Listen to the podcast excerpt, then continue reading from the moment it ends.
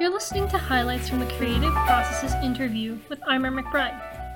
This podcast is supported by the Jan Michalski Foundation. But then very quickly it stops being glamorous and it stops being fun and it starts being monotonous and it starts to be lonely. And I suppose I started to wonder if there was a way to make use of what felt like dead time, wasted time, all those days and weeks it felt like that I had spent in hotel rooms that seemingly had no meaning.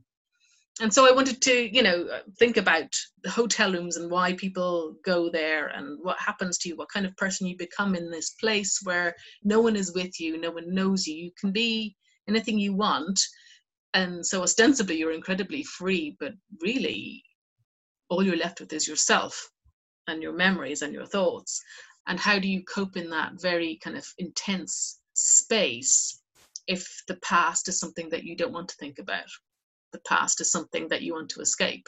And I, suppose I wanted to think about how language could be used in a different way to portray that experience. So rather than the sort of broken, very immediate syntax of the experiential language of the first two books, using a language that was really about someone who's trying to put distance between herself and the reader but yes, yeah. you, you hit on something that is part of the point of the language is that the language is very rhythmical. And that's kind of there because I'm aware, as a writer, I'm aware that for readers, not giving them a lot of the traditional information is not always easy and it makes it harder to make a connection. It's interesting because sometimes you do need to distance yourself from an emotion in order to write about it, right?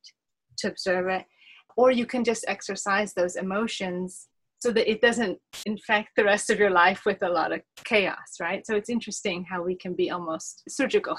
Yeah, well, you know, and I think people do mistake that a lot with writers, but I think writers ourselves are generally under no illusion with the fact that we carry around a chip of ice in our hearts. That, and I think a lot of novelists I know would say the same thing that there is almost to a problematic degree an inability to feel close to life there is a, a part of you that is always watching that is always observing, that is always, no matter what's going on, picking up details and analyzing and absorbing things and not consciously, not, okay, this is going to be great. This funeral will be brilliant for my new novel. But just that that is how a lot of novelists deal with life and that actually the writing is a way to feel closer to those experiences that we think everyone else is having around us. But actually, if the language is pulsive, that can help with drawing the reader in. I, I think you should be a magpie and take your influences and your cues from all over the place and oh, it's interesting because you've been very brave in, in terms of your, your experimental writing style or stream of consciousness. But on another level this music of being which is consciousness i mean i think very few people are con- constantly thinking in complete sentences. This uh, to me this breathless quality or finishing putting the full stop in you know things are half finished to me is more a reflection of what we are. But we have this structure of language that makes it all logical and ordered. But that's a little bit of a straitjacket that I don't think we we're a bit freer in here. Yeah, and and I think that was definitely my starting point when I first started to work on the Girl is a Half Formed Thing was the idea of there being this part of life that exists that is really hard to put into linear language that doesn't run in accordance with the plot or with the way that we describe things that can even be destroyed by being straitjacketed into grammatical language. And you know that was really the thing that set that set me off on the path was i feel so conscious of that part of life that is very intangible but is hugely influential that is hard to name or quantify but has such influence over how you think about the world, how you react to the world, how you make your way through the world, who you are underneath it all.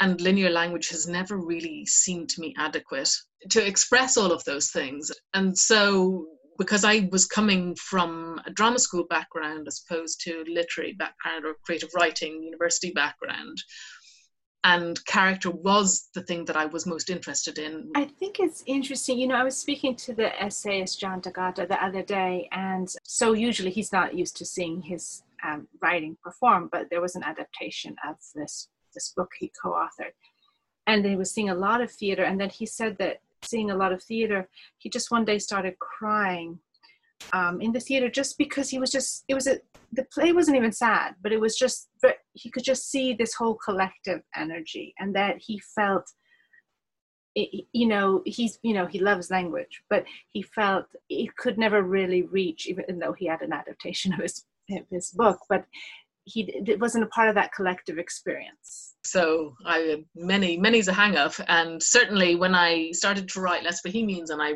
realized that so much of the story would be told through the sexual experiences of the two main characters i was kind of aghast and thought oh god how embarrassing. This is terrible to have to write all of this stuff. And why am I so interested? Am I just a bit of a pervert or what is it? And I think what I realized was that it was a way of exploring character that I didn't feel had been exploited really very much in the past and therefore I was kind of interested in it in how that this thing which everyone does or doesn't but whatever you know whichever they're doing it or they're not doing it it is important and a central role in all of our lives and yet in literature and even in film it's portrayed in this kind of cut off way as though it is not a part of who we are but rather a sim- simply an activity like washing the dishes that we are separate from that we perform but doesn't isn't informed by who we are or shaped by who we are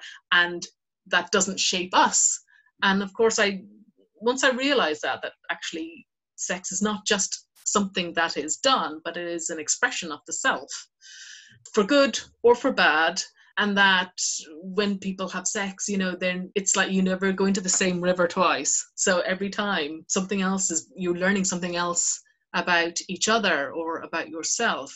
And that when you leave that room the next morning, you take the experience of the night before with you, again, for better or for worse. To be honest, I think the problem that I'm finding hardest to cope with at the moment is the an unwillingness to listen, a fear of conversation that I think is very toxic and has spilled into the center of a lot of the big arguments that we need to be having about the world today.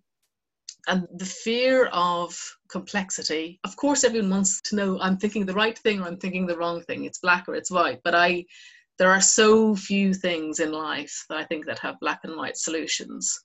And I suppose what I hope is that people learn to stop being afraid of complexity, to hold lots of ideas at once, to know that even if you don't agree with a certain position, perhaps there is merit in trying to understand the root of that position rather than attacking and saying that there can be no discussion because your view is the right view. And I really think we have got ourselves into a deadlock and we need to get out of that deadlock. Yes, well, I mean, um, speaking on the artistic end of that, it seems like what you're saying, you know, a multiplicity of voices and listening and complexity could be a description of the novel itself, of novels, uh, and what they can do and what they can contain. So I guess, uh, what are some things for you that you know you can really only do in literature. You know the other mediums just just touch it.